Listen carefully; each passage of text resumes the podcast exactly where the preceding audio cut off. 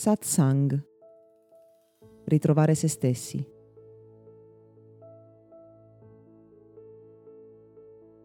Nella ricerca medica per decenni si è utilizzato la sperimentazione contro il cosiddetto effetto placebo per verificare l'effettiva efficacia di un farmaco.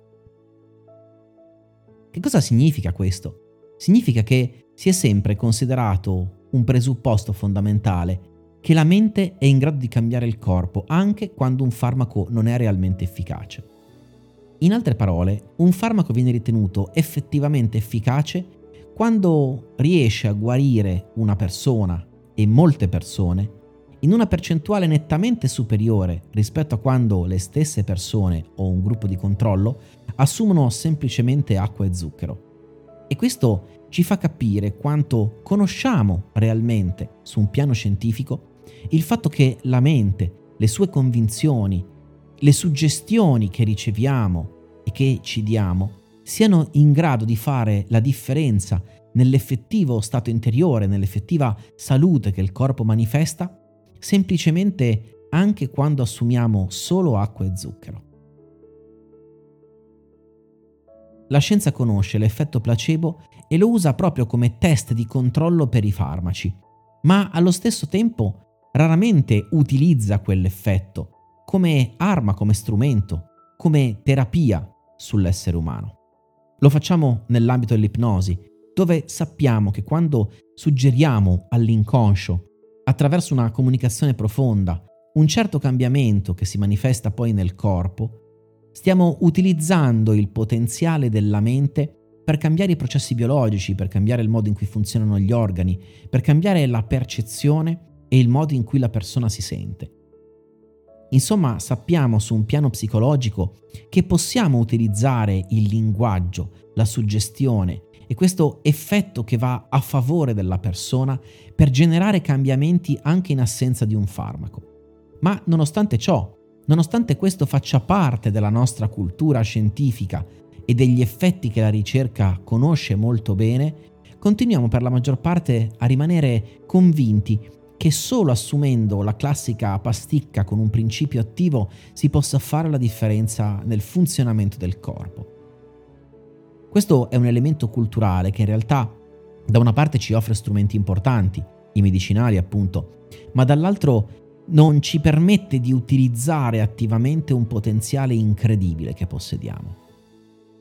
Sappiamo attraverso ricerche e dati statistici importanti, ad esempio, che un medico con un camice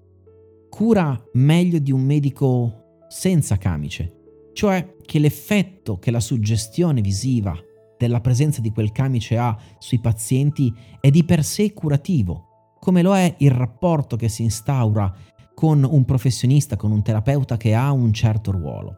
Ma non siamo abituati a usare attivamente questi principi, lo facciamo inconsapevolmente ma quando l'essere umano utilizza l'effetto placebo, cioè un effetto che va a proprio favore in maniera attiva, potrebbe persino evitare di utilizzare i farmaci e scoprire che nella maggior parte dei casi, in una percentuale che supera il 50%,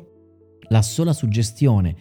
la sola comunicazione, il solo potere della mente può effettivamente curare il corpo.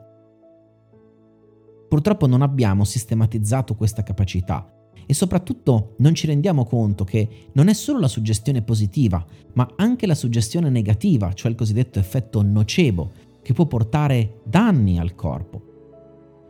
Quando per esempio qualcuno ci fa una diagnosi che sembra più una sentenza, cioè quando qualcuno in qualche modo ci dice dei effetti negativi che potrebbero accadere o che molto probabilmente accadranno, facendolo cambia il funzionamento del corpo e può generare dei sintomi, dei disagi che non hanno a che fare magari con uno strumento, con un farmaco che noi assumiamo, ma hanno a che fare proprio con l'effetto, con il potere che la mente e la comunicazione hanno sul corpo.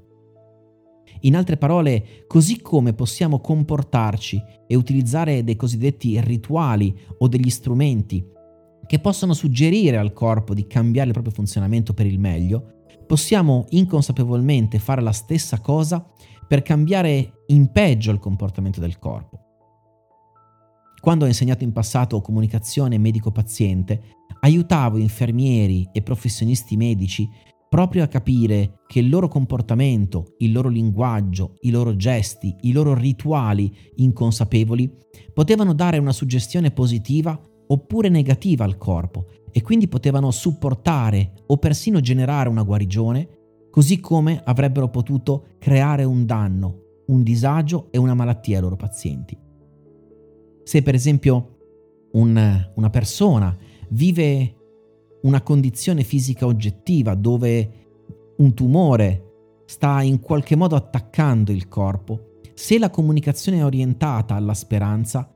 questo è ciò che accadrà e quello stato emotivo interiore favorirà la guarigione e aiuterà la persona nel processo di trasformazione interiore. Mentre se il linguaggio è negativo, in qualche modo toglie speranza, quello che accade è che quella persona sperimenterà più facilmente effetti negativi e verrà ostacolata nel suo processo di trasformazione.